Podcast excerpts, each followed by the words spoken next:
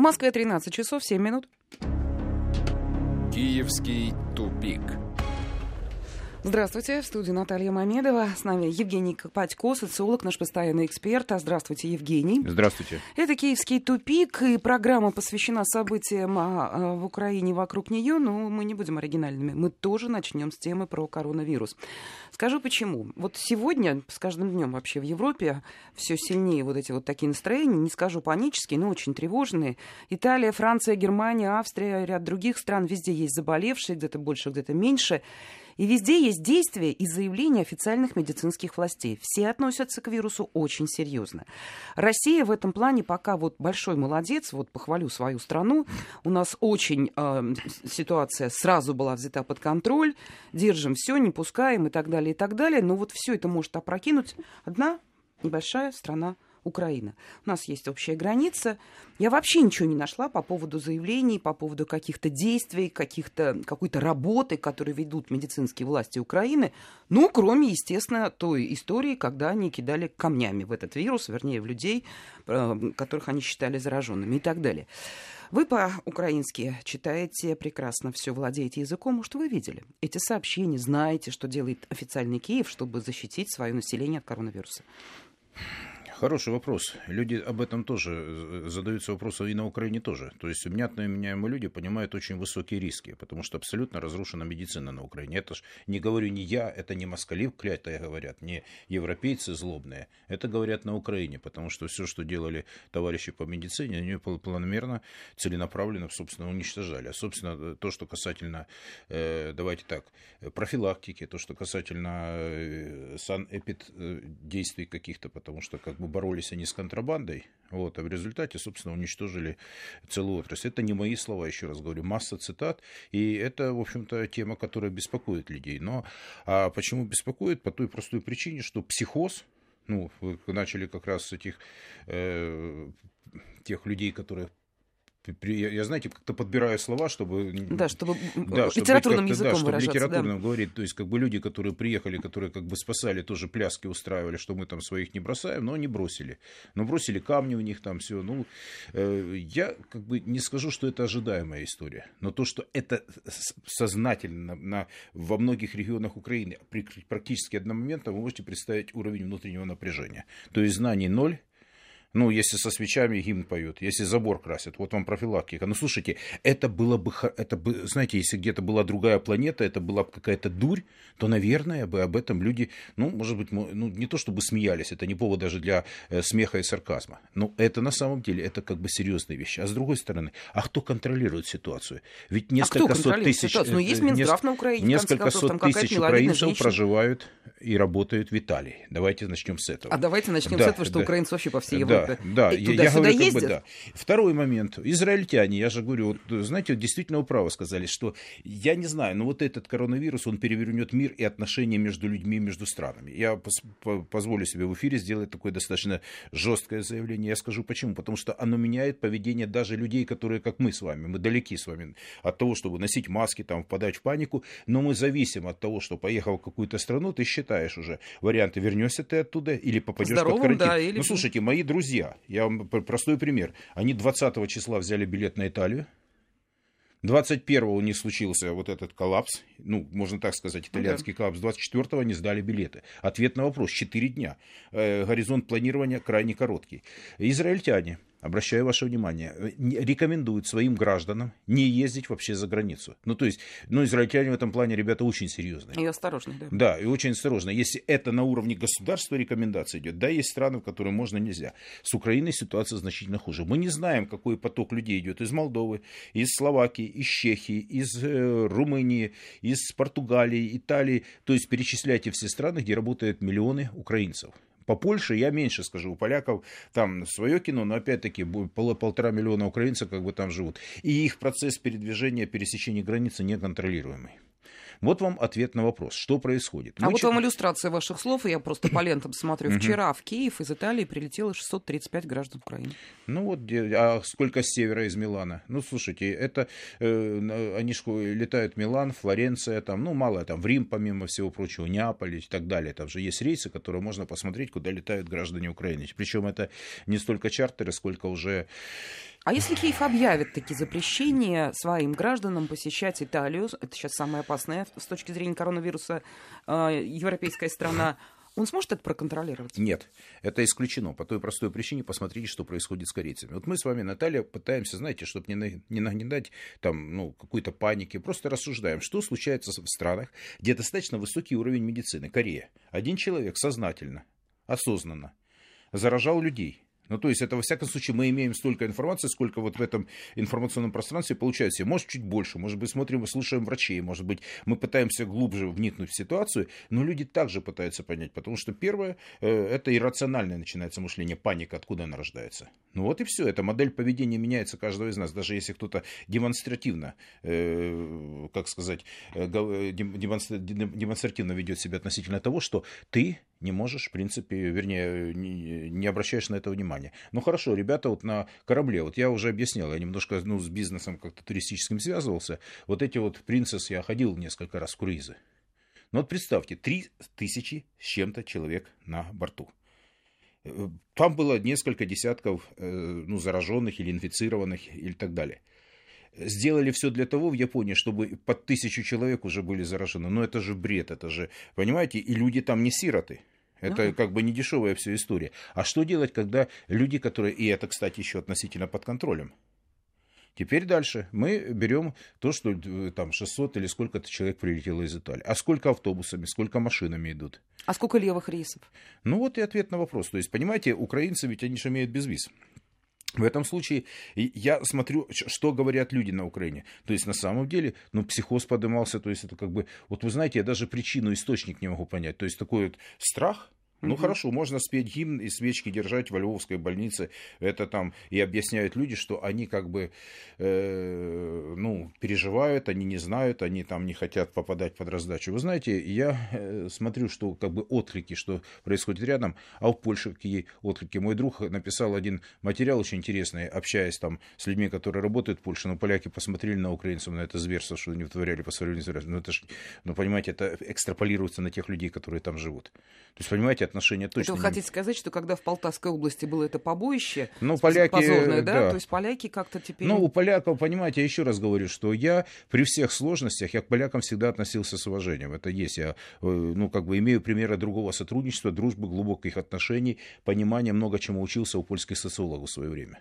То есть снимаю шляпу навсегда, чтобы там не говорили. Я понимаю, что пришли люди, у которых там, ну, вместо головы я не знаю, что там происходит, чтобы разрушать то, чтобы создавать себе проблемы. Ну, такое тоже есть. Еще у меня вопрос касаемо да. коронавируса, да, предположим, учитывая, что происходит, да, и вот сегодня кто бы, допустим, от э, такой здравомыслящей, я бы даже сказала, холодной Германии, я имею в виду ментально холодной, которая никогда не ведется на панику лишний раз, уже говорят о том, что все, мы принимаем сейчас экстренные меры, готовы к эпидемии и так далее, и так далее они готовятся. А Украина имеет хотя бы какой-то ресурс, ей нужны карантинные зоны, ей нужны какие-то э, медицинские учреждения, которые э, могут иметь возможность закрыть несколько людей и, и, что называется, передержать их. Какие ресурсы есть у украинской медицины, вообще украинских властей? Она находится в самом центре Европы.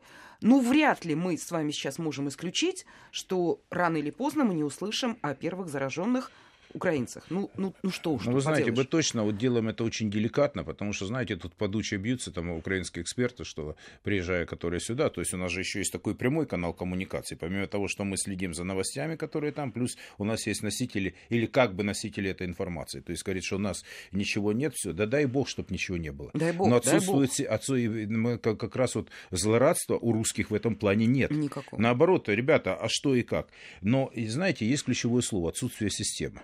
Ну вот если по- по-любому можно говорить, послушайте, но на Супрун только, э, слушайте, там же при власти Порошенко, там только на эту гражданку штатов, ну, ну только ленивый не, не буцал ее, понимаете, там э, всяческие сравнения, которые тоже не все литературные, не все в эфире выходят, то есть, понимаете, относительно того, что там, ладно, там женщина, э, врач или она не врач вообще была, в общем, речь идет о другом, что если там такая критика была медицины, если люди, неучтенка людей, это же самое тяжелое. Слово есть... неучтенка здесь очень важно. Да. Вы уверены, что сейчас на Украине все граждане Нет. здоровы? Нет. То есть информация э, может просто не Ну, послушайте, да, вот мы как раз вот с вами, спасибо вам, что вы тоже деликатно подходите. То есть мы говорим, ребята, а возможны риски? Я говорю, да. Мы не нагнетаем панику? Нет. Мы не говорим всякую хрень относительно того, что у вас больные все. Дай бог, ребята, чтобы вас сия чаша минула. Потому что это касается любого. Потому что коммуникации, чтобы там не было, какие бы сложные отношения не были между Украиной и Россией, у нас тоже миллион с лишним человек так или иначе коммуницируют э, с Украиной. Это родственники, друзья, близкие. Ну, поезда. Ну, давайте так, самый прибыльный поезд это 5-6 э, Киев-Москва. Киев, То есть, как бы, ладно, единицу отменили, трехку, четверку отменили. Ну, бывает, но пятерка, шестерка осталась. И этот поезд, он как бы курсирует постоянно, и каждый раз, наверное, каждый день туда-обратно приходит один. И, и, ну, слушайте, коммуникация есть. Плюс все равно через Минск летят да. самолета. И вы представляете, вот сейчас, какой риск я вижу другой? Вот смотрите, вот то, что я не могу прокрутить до конца, что вот я читаю разную аналитику, как ведут себя страны. Закрывается страна, то есть вспоминает о национальном суверенитете, вот, по-моему, у прибалтов кто-то, то есть практически еще никаких у них э, событий там с этим, с коронавирусом не связано, но они, в принципе, принимают жесткие меры. Но там, слава богу, э, как бы есть возможность достаточно компактное проживание. Вот в этом плане можно контролировать ситуацию. С другой стороны, большая страна, где ты не знаешь, сколько людей. Ты не знаешь, как они перемещаются, ты не знаешь, какие пути, э, где они были, с кем контактировали. Тем более украинцы тоже ездят, ходят в круизы эти все потому что он обнаружено э, там где-то на Карибских островах то же самое. Слушайте, я когда вот вникаешь в эти детали, как все ломается в мире, вот есть то, что 3-4-5 дней. Мы это увидели, кстати, в России. На Дальнем Востоке, я не знаю, каким импортозамещения кто-то так улыбался или ехидничал по этому поводу, но через 5 дней выросли цены на огурцы и помидоры. Ну, да, да, Все это да, было, да. Это да. А есть же те, которые среднесрочные, потом для бизнеса есть отложенные действия на месяц, на два, и то, которое обязательно уже случится, там черный лебедь прилетит, звучит. Сейчас все любят Насима Талеба. Вот с таким тоже, э, знаете, таким временным отскоком, года на 4, на 5, вот все вспоминают о черных лебедях. То, что он будет, да, а когда, вернее, то, что он будет точно, а какой из них это черный лебедь, не знают. Но это точно то явление, которое поломало ситуацию в мире. Значит, люди будут приспосабливаться, люди будут как-то себя ограничивать. Для Украины может быть очень сложный вопрос тем, что если они будут закрывать страну, такой вариант не исключен, потому что, понимаете, МВД работает, давайте так, э, скажем, у них есть управление через МВД, через нацбаты, через все, то есть они вот силовым способом, я думаю, они отчасти эту задачу решать будут. Но их тоже всех, как говорил граф Калиостро, не хватит седалища на всей истории. Да, просто немного тревожно. Мы имеем общую границу, это наши ближайшие соседи. Мы же никого не обидели. Вот нет, я же говорю, конечно, что да. и в мыслях нет. Реально тревожно. Да. Если все страны европейские, Россия, Китай, все Мы честно о России говорят... также о... говорим, да, что есть риски, там кто-то транзит и все Главное, так далее. все да. делают взвешенные заявления, рассказывают о том, какова ситуация внутри страны. Ну, забор покрасили, называют ребята, да. цифры и так далее. Украина молчит. И мы не знаем, как бы, да, что там происходит. Но мы следим за информацией. Может быть, скоро мы услышим Наташа, вы правильно задали с того, что это реально очень серьезная тема, потому что, может быть, мы не мы хотели заводить и мы создаем психоз. Но получается, что это влияет и на социальное поведение людей. Но здесь давайте вот я как социолог буду рассуждать. Вот это событие, то есть там, ладно, говорят, свинячий грипп, как говорили не. Свиной. Ну, ну да, свиной. Ну, свинячий, ну, как Понятно. Вот. Э, значит, говорили так и так. Но сейчас это затронуло реально большое количество людей. Это меняет модель поведения каждого из нас. Хотим мы этого, не хотим. Вот в этом я и вижу глобальные изменения. И да, и плюс еще мы видели, там, когда доходили там птичьи или еще что-то, там ну, информация гуляла даже. Я вот вспоминаю, я даже, даже не знаю, о чем шла речь. Сейчас стремительно развивается, э, распространяется информация. И вот вопрос о том, что вот э, когда крутились над Харьковом, там погода не была, да, была да. не была, когда украинский самолет крутился. Да, это который вез эвакуированных. Да, так вот в нескольких регионах одномоментно практически люди понимали о чем. Психоз затронул всю территорию страны. Она, собственно, тоже не маленькая, 1200 на 1200 где-то так. Да. Ну, э, оставляем тему коронавируса, новости идут, они все в нашем эфире. Сейчас немного экономики до новостей. Немного говорю, потому что не так и много информации, с экономикой плохо. А, вот что я хотела у вас спросить. Появились сообщения о том, что США все-таки победили Китай в Киеве. Они купят Мотор Сич. За судьбой этого предприятия мы наблюдаем, и потому что предприятие, ну, шикарное, ну, было, было. Не каждая страна умеет делать авиадвигатели. Украина умела, было прекрасное производство, работала куча людей, шикарные инженеры, все это порушено. И вот когда э, практически договорились с китайцами, э, все дело потихоньку отжимают американцы. Ничего еще не подписано, пока только публикации в прессе.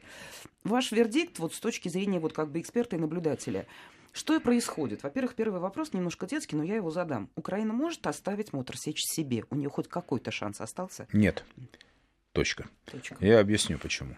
Потому что, ну, как бы не парадоксально, в свое время просто служил в ВВС, и очень много лет, вот знаете, общался с большим количеством людей, ну, специалисты, которые понимают э, в авиации, там, вертолетостроении, самолетостроении. И, в конце концов, я в Донецке жил практически всю жизнь, и в Запорожье был много раз, и тоже с, с коллегами, специалистами говорил. Это действительно один, один из мощнейших заводов был. Вертолетные двигатели, которые были, ну, давайте так, э, даже больше, чем автомат Калашникова, вертолеты Ми-8, ну, Ми-17, да, это находились на вооружении, по-моему, 65 стран мира мира, включая ООНовские, э, скажем, перевозки, включая э, по линиям э, разных миротворческих организаций. Вот ответ на вопрос, что в 65 странах мира, если не изменять память, разные цифры, но я скажу так, я думаю, что я сильно не ошибусь. Дальше, когда было сотрудничество в советское время, 300 заводов ВПК э, Украины работали с русскими заводами, с российскими. Потом это все накрылось медным тазом. Украина до войны э, входила в десятку крупнейших экспортеров оружия. Понимаете, вот о чем идет речь? То есть, да, продавались там, э, это и Харьков был, это и Запорожье, там еще были Николаев, там еще были заводы, где производилась продукция оборонного назначения. Да, много продавалось старого, то есть там да, было такое дело. Но, с другой стороны, все-таки это давало давала возможность, э, скажем, эту сохранить кооперацию и бороться Россию в свое время за 12% мирового рынка вертолетостроения. Понимаете? Ну, такая история. Сейчас я не готов сказать, сколько по 2020 году, но импортозамещение, Россия пошла по этому пути. Да, Богуслаев пытался что-то в Минске развернуть, там, не знаю, получилось или нет, они что-то в Беларуси выводили. Но я думаю, что часть специалистов уже ушли, потому что это поддержка экономики, развития. Да, заделы, которые были на десятилетия вперед. Если, если эта власть дожирает еще до сих пор, извините, по-другому не скажу, советский ресурс, при этом декоммунизируя при этом, знаете, вот такой вот какой-то страшный мазохизм. Вот все, что советская власть построила, они жрали эти 30 лет. Теперь они это уничтожили. Но даже эти остатки, которые полуживые, они представляют интерес для американцев. Американцы в этом плане, я думаю, что они все-таки первенство в мире имеют. У них сильнейшее вертолетостроение. Сильнейшее. Но они купят. Э, ну, я думаю, тут вопрос не покупки, тут вопрос, чтобы китайцам не досталось. Понимаете? Ну, у американцев именно да. такая цель. Но я Но думаю, я что... с точки зрения позиции самих украинцев, Но знаете, я смотрю то, что делается в России. Там все-таки э, заводы уже построены, уже специалисты, очевидно, работают. Да, какое-то время уйдет на доводку, потому что техника новая российская уходит, и она, в общем-то, пока очень активно э, ну, борется за, за первенство в мире. Что там говорить? То есть я думаю, что Россия эту задачу решит. Может быть, с некоторым опозданием, да. То есть это опять проблема. То есть вот эти все войны, но Украине это точно на здоровье не пойдет. Американцы не будут строить эти вертолеты, потому что кроме двигателя строения запчастей, там многое за счет кооперации давалось. Да, они что-то могут сделать. Они как-то могут делать. Но китайцы тоже передадут большой привет. Но слушайте, но китайцы тоже непростые люди. С ними тоже так вести себя нельзя. Ну вот я хотя бы от обратного. Ладно, вы ненавидите русских. Ладно, вы там обязаны американцев за Байдена, вы будете сдавать все что угодно.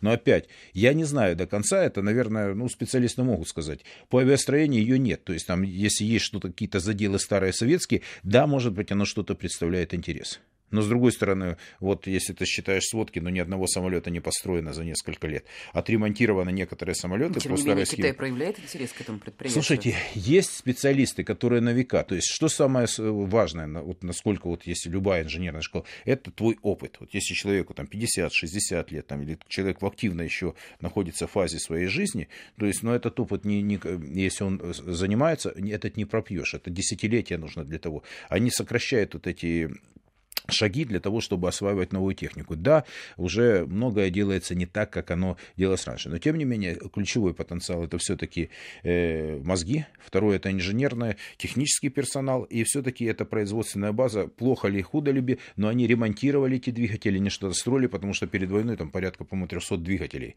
был заказ, насколько, ну, здесь не буду утверждать, это специалисты лучше мне скажут. Да это, может быть, даже уже и не нужны в данной ситуации детали, я вот почему... Но это борьба глобальная, да. Вот я и хотел немножко немножко ставится повыше, да? Мотор Сич это ведь просто как в данном случае показательная история при всем уважении к этому предприятию и к тому, что это было когда-то за мощь.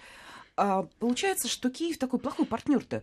Договорились, практически подписали контракт с Китаем. Сейчас, значит, поступил запрос от американцев. Не дружите с китайцами, не продавайте им Мотор Сич. И вот уже все. И Я вот думаю, это не назад. запрос, Наталья. Что это нечто дела? другое. Это большой привет, а не запрос. Поэтому тут вопрос с китайцами сложно. Вы знаете, ну, Мотор Сич при всем уважении, да. Но то, что они не делают по многим направлениям дела, они воюют с Россией, но при этом получают русский газ и русскую нефть. Они получают почти там насколько третий экономический сейчас партнер э, России э, Украины, то есть как бы ну в тройку подает. Понимаете, какая штука? Здесь есть другой момент, очень важный. Нету другого. 40 тысяч работало на Южмаше. Вот это была мощь, мощь. Это реально была мощь. То есть ни в коем случае не умоляя Моторсич. Это огромное производство. Это то, что действительно это флагман в мире. Таких аналогов в принципе не было. Вот его уже нет практически. Что они там говорили, 10 тысяч осталось или еще меньше. Но я думаю, что вот это ответ на вопрос, сколько двигателей построено. Ну, да. Что дело. Второй момент, это кораблестроение Николаев. Вот у России была реально серьезная проблема. Вот я читал там военную аналитику относительно того, что были э, проблемы с турбинами. Я думаю, что эту задачу тоже решают. Опять-таки с опозданием, опять-таки сложности у России есть. Этого производства тоже нет. Я его называю мощнейший флаг. Но это ави- авиастроение. Вы знаете, Евгений, я всегда пользуюсь тем, что социолог, и у вас может быть информация, что называется, с точки зрения наблюдения за тем, какое мнение высказывают люди. Так вот, что говорят украинцы? Они уже смирились с тем, что да, все это распродается, да, и типа да. продавайте, да? Если нет сопротивления, они смирились, я говорю еще раз, вот давайте вот тоже, потому что слушают на Украине, с огромным уважением отношусь к тем людям, снимаю шляпу, те, которые борются, несмотря ни на что. Но почему смирились, э, считаю, что большинство два. Вот для меня есть вот такой, знаете, показатель, вот тех, кто слушает на Украине, когда выступление Зеленского. Вот социологов, я вот цитирую украинских, когда три четверти или там больше двух третей, там, ну, по-разному, ну, думаю, что ближе, согласны с тем, что неважно, какая, как называется улица, вот это называется то, что когда смирились. И это не, не вина людей, это их беда, потому что нет внутри сопротивления. Ну, извините, ну, я, э, заметьте, Россию слово не произношу, потому что опять в эфире начнется гвалт, что Копатько опять кого-то где-то это нет. Это личное мнение нашего эксперта. Ну все, я, смотрите, люди, вот обещал вам месяц не трогать и не буду трогать. Сейчас у нас впереди уже новости, а мы будем слушать, что там еще про коронавирус, заодно, может, что-нибудь новое еще узнаем. С нами Евгений Копатько, социолог, это программа «Киевский тупик». Мы продолжим через несколько минут. 13 часов 34 минуты, московское время. В эфире программа «Киевский тупик». В ней сегодня принимает участие Евгений Копатько, социолог, наш постоянный эксперт. Итак, эм, Евгений, тема такая. Я не могла пройти мимо этих сообщений. Э, сначала вроде как в интернете, вроде слухи. А теперь уже читаю на вполне себе уважаемом портале «Взгляд». Цитирую. Премьер-министр Украины, похоже, будет смещен. Называются варианты того, кто возглавит кабинет. И среди них известный в России политик и бизнесмен Сергей Тегибко. Вот на этом я замолчу, потому что это все еще пока такие, да, идут. Что скажете, что слышали вы на эту тему? Кто это комментирует? И кто это Сергей Тегибко сейчас? Хороший вопрос. Ну, знаете, с Сергеем Леонидовичем пересекся ну, лет 17 назад. Это еще в первую избирательную кампанию, когда Янукович шел э, в президенты, где, собственно, он выиграл первый и второй тур, проиграл в итоге выборы. Это тоже тогда вот Сергей Леонидович как вот раз... тогда и, эту фамилию здесь в России хорошо э, узнали. Да, и в СМИ да он был один из руководителей штаба, потом он на какое-то время пропал. Потом он вышел в девятом году как кандидат в президенты, где он получил довольно приличный процент голосов, если мне не изменяет память, больше 10%.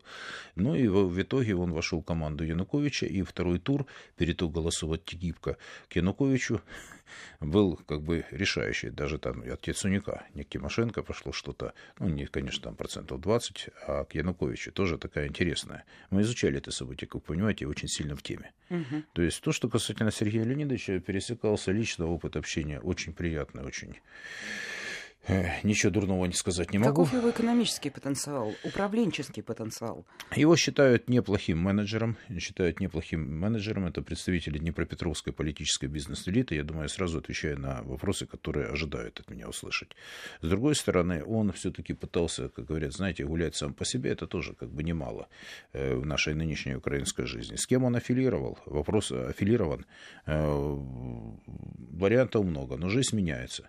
Понимаете, я в свое время, знаете, вспоминаю такой кадры под фильм, э, под музыку из фильма «Бригада», когда у Виктора Федоровича был э, день рождения, и там вот такой, под такой аркой, и там его ходили, поздравляли люди, в том числе и... Это вы сейчас про Януковича говорите? Э, да, про Виктора Федоровича, да, про Януковича. Когда поздравляли под, под, под музыку из «Бригады», когда там и Коломойский, и товарищи, то есть, понимаете, я вот когда называю, когда эта картина идет, ну, понимаете, в свое время каждый из них как-то мог взаимодействовать, и, и в конце концов, и тоже Порошенко был в команде, Все было. Что интересно здесь нам, России, российскому слушателю.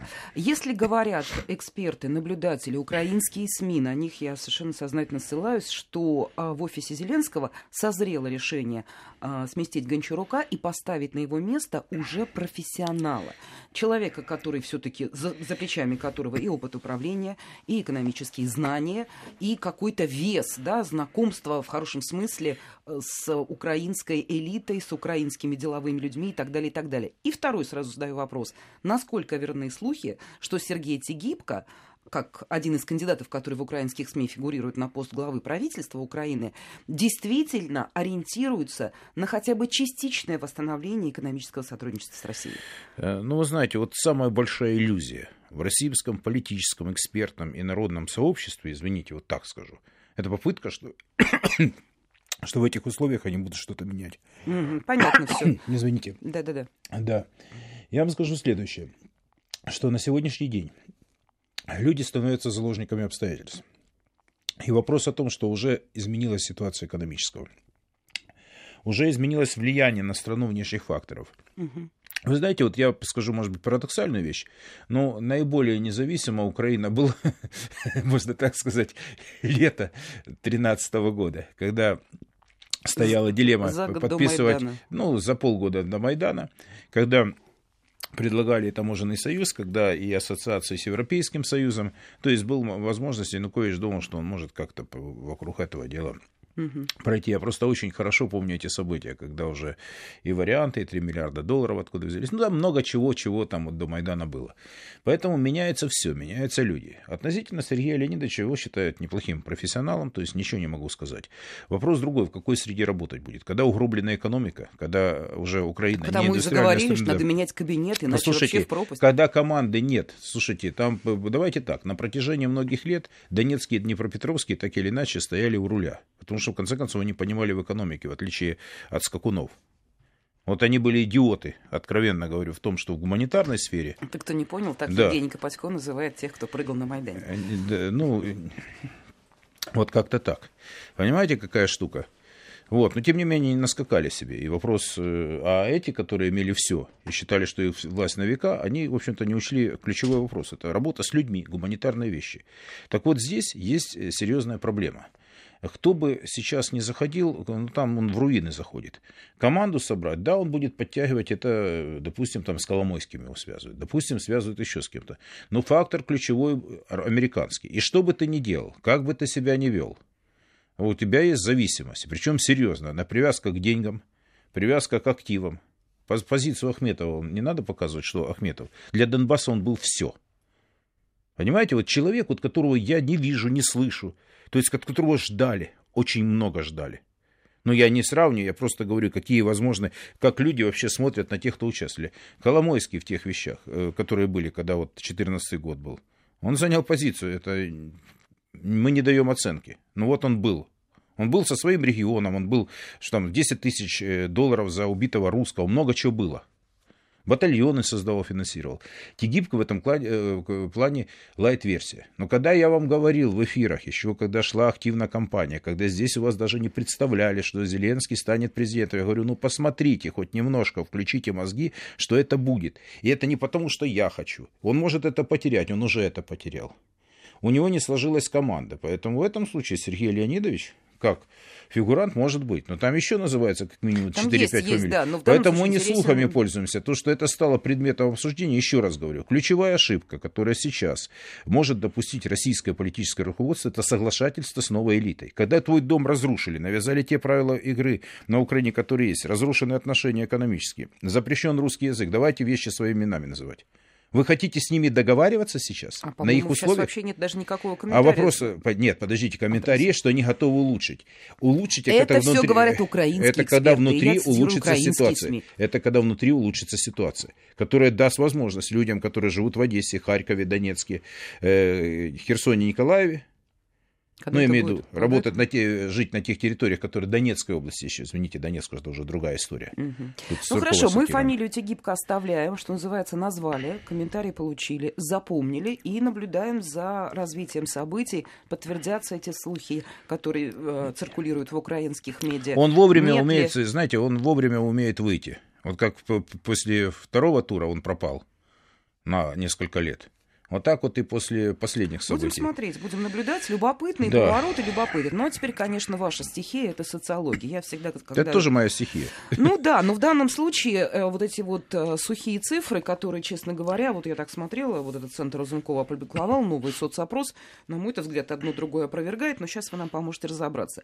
Так, значит, а, больше половины, 54% жителей подконтрольной Киеву территории Украины хотят, чтобы самопровозглашенные ДНР и ЛНР вернулись в состав Донецкой и Луганской областей на прежних условиях. Пока ставлю точку и жду вашего комментария. 54, чуть больше половины. Во-первых, есть ли перемены в отношениях? И что это значит? Да ничего это не значит на самом деле. То, что мы уходим так друг от друга. Так и Нет, было, было по-другому. 2014 год. Я приведу другие цифры, которые более четко показывают отношение к Донбассу и к тем людям, которые э, на той стороне. 66% летом 2014 года, когда они начали наступление на Иловайск. Выступали за то, чтобы ситуация в Донбассе была решена силовым путем. Через три года, это уже после, через год уже после, даже через 17 год, через два года после Минска-2, после Дебальцева, 60, опять-таки, те же 5 или 6 процентов выступали за мирное решение ситуации угу. в Донбассе. Так. Но вопрос э, о том, что они, может быть, и выступают. Но отношение как к людям второго сорта, оно осталось. Этого не помер... Это не померяет социологии. Там можно по косвенным признакам выяснить, найти, э, сделать блок вопросов там, через фокус-группы, там, скомбинировать ситуации и понять реальные отношения вещей, и так делают. Но я хочу сказать, что никаких иллюзий по поводу Донбасса у них нет. Большинство людей, которые уехали из Донбасса, многие уже не вернутся. Я имею в виду те, которые внутри, то, что называется внутренне перемещенные лица. Это те тяжело, но они там оседают. Те, кто побогаче, осели в Киеве там, или в дальнем зарубежье, или уехали в другой регион, даже кто победнее. Часть уехали в Крым. Почему Крым-то увеличилось население на 200 с лишним тысяч? Это беженцы с Юго-Востока. Львиная доля этих людей. Следующий момент. Вопрос, как они собираются решать на своих условиях. У них нет плана. В обществе отсутствует понимание федерализации страны. То есть да, под 70%... И вот тот же самый ну, опрос да. говорит о том, что огромное количество украинцев, цифру сейчас не вижу, но она большая, которые против э, федерализации. Когда больше, там порядка больше, более 70%. Давайте да. так. Это там, которые не имеют мнения, затруднившись там за федерализацию до пятой части. Это в лучшие времена были. Почему? Потому что это нет в общественном сознании. Это какая страшилка, это вот другая немножко история, но это как продажа земли, только, ну, чтобы было как ярче. Продажа земли это такой, э, такой мистический ужас у людей, вызывает продажа, да. А это другое, это тоже какой-то страх, но менее э, проявлен, что, что федерализация, она вбита в башку так, что... Сейчас, это... Евгений, короткую да. паузу сделаем. Вести ФМ. Если уж сравнивать с земельным вопросом, который вы упомянули, то тут как кажется, что Украина едина вся. Народ населения выступает против да, продажи земли. А вот что касается Донбасса, цифры разные. А, с одной стороны, хотим, ну я так просто излагаю, да, хотим, чтобы Донбасс вернулся сюда, вот на Украину, 54%, а 60% граждан Украины говорят, по данным соцопроса, никакого особого статуса, никакой федерализации и так далее. Пусть возвращаются вот, вот просто на наших условиях. Ребят, ну где логика? У них условий этих нет. Кроме того, что участие элит и тех, кто э, формирует повестку дня, это зачистка Донбасса. Это слова Филатова, которую никто не забыл относительно того, что обещайте все, что угодно, вешать будем потом. То есть это осталось, это никуда не делось. И даже если люди соглашаются, что это, вы не думаете, что это, это знаете, это отношение как туземцев, это как попытка, э, знаете, мышления колонизатора перенести на тех, кому ты хочешь дать там свободу или отпустить от чего-то. Так не бывает. Донбасс уже тоже, я, я вам уже говорил на одном из прошлых эфиров, что там уже идет не э, движение, которое уже сложно остановить. Мы все дальше дрейфуем друг от друга. Порошенко успешный президент, который сделал все, что можно, чтобы разорвать русско-украинские отношения. Два самых близких народа. Это вот та катастрофа, которая 21 века, как развал Союза 20 века была катастрофа, так и, и 21 века это развал вот именно российско-украинских отношений по всем направлениям. Это тотальный проигрыш на теме. Так вот теперь все, что касательно Донбасса, все меньше людей ездят на ту сторону, больше паспортов, Речь идет о сотнях тысяч уже. И это перейдет, рано или поздно это будет качественное изменение. Кроме того, у элиты, в большинстве в своем случае, украинской элиты, еще я вам говорил, в 2014-2015 году нет никакого желания, чтобы Донбасс был в составе э, Украины. Потому что вот, это вот, чужие секунду, люди. Вот здесь подробнее. Это у кого такого желания нет? У политиков, и у политиков или у населения? И люди у населения что? тоже. Это есть скрытая, скрытая тема, которую ты не можешь обсуждать в силу определенных причин. Их можно достать, эту информацию, но немножко другими способами. И это отношения такие деликатные деликатные вопросы. Элита, я говорю, ну, когда тебе депутаты говорят, что нам мы уже давно отстегнули. Конечно, это прежде всего головная боль для России. Это головная боль для жителей Донбасса, которые сражаются 6 лет уже. Которые живут в тяжелейших условиях, потяжелее, чем условия, которые на той стороне Украины. И вот это приводит к тому, что они не хотят и не вернут. Они все делают на уничтожение. То есть экономическая, социальная, вот эта деградация. То есть там людям очень тяжело живется. Что там говорить, это не фигура речи. Но здесь есть очень важный момент который характеризует отношение самого украинского общества. Это если успешный проект. И люди сами не нужна никакая пропаганда. Люди тихонечко идут и голосуют ножками. Вот этого нет по определению, потому что особенно, когда ты смотришь такие кадры, как встречают своих земляков э, в Санжарах, ответ да на вопрос. Когда ты смотришь, как уничтожается твоя промышленность, э, как э, человек, вот вы понимаете, вот я сижу, вдумываюсь какие-то вещи, когда депутат говорит о том, что продай собаку, и с ним ничего не происходит. И я же говорю, я когда увидел первый раз, думал, какие-то, ну, что какая-то хрень. Ну, а реально там, оказывается, люди начали шутить по этому поводу. Люди шутят, я понимаю, что это все правильно. Но ужас ситуации заключается в том, что с ним ничего не случилось. Он не лишен своего депутатского мандата. Он не отдан под суд за дебилизм за некомпетентность и со все тем, прочее. Тем, кто не в курсе, это заявление украинского чиновника, который предложил э, человеку продать собаку, если у него нет денег, заплатить по квитанции ЖКХ, по-моему, да? Да, абсолютно правильно. Если это проходит, это общество принимает. Если общество принимает и смену улиц, если общество принимает от того, что русского языка на Украине нет, где русский не считался национальным, русские не были национальным меньшинством. Я об этом долбил еще до, задолго до первого, до второго Майдана. Мы это изучали десятилетия. Можно было договариваться, и мы договаривались как-то жить. Вы что думаете, неуменяемые люди есть во Львове? Там мы проводили сравнительные исследования. Уже сколько раз говорил. Львов, Донецк, там Кировоград. Киев, там многие города. Людям было интересно. Нормальные люди. Я говорю, хотим научиться жить вместе? Давайте слушать друг друга. Были такие. Но победили те, которые считают, что ты не человек, что вы люди второго сорта, что вы вата, колорады. Угу. А там же нет никакой другой э, для тебя ну, как сказать, примера позитивного. Вы не построили а вот вам ничего. позитивный пример. Подождите, я, у меня перед глазами открыт этот соцопрос, я цифрами буду. 6, всего 6% опрошенных, но хотели бы, чтобы Дан, ЛНР и ДНР стали, э, и вообще Донбасс стал автономной со всеми нужными им правами территорией в составе современной Украины. Вот эти 6% это кто? Это образованные люди, это элита, это кто? Я думаю, Их что... мало, но это те, кто говорит здравые вещи. Вы знаете, я думаю, что это все-таки больше юго-восток Украины, раз я попробую так. Это люди, которые близки к Донбассу, это два. Я думаю, что если вот эту корреляцию сделать территориально, скорее всего, это те территории, там же написано, некоторые под контролем Украины. Я думаю, некоторая часть это эти люди, но даже они не считают большинство, ведь паспорта русские получают и на тех территориях, Понимаете, какая Кстати, штука? Да, да, да, это, это, это происходит. Да. да. Вы понимаете, попытались сравнить, это интересная вещь, чтобы тоже не было, что там в Крыму вроде получают, э, крымчане получают, ездят в Херсон и получают биометрические паспорта. А при этом никто не забывает о том, что люди поражены в правах. Когда у тебя на гражданском паспорте написано «Автономная республика Крым» и город Севастополь, ты не можешь открыть шенгенскую визу. Если бы этого не существовало, то не было бы такого потока, потому что это человеку имеет значение. Это без виз, еще какие-то вещи. Но ведь люди не уезжают жить на Украину. Понимаете, когда модель работает тут, ладно, жизнь в Португалии лучше. Что это она там лучше? Чем Украина, конечно. Нет, нет, подождите. Они едут туда, они тянут семьи. Жить в Польше лучше. Люди едут, тянут семьи, потому что когда большое количество людей уже уезжает, забирает семьи, а речь идет уже до двух миллионов человек, это, это факт. Люди едут там за э, Черновицкая область там с румынами, выстраивают отношения. Венгры с венграми.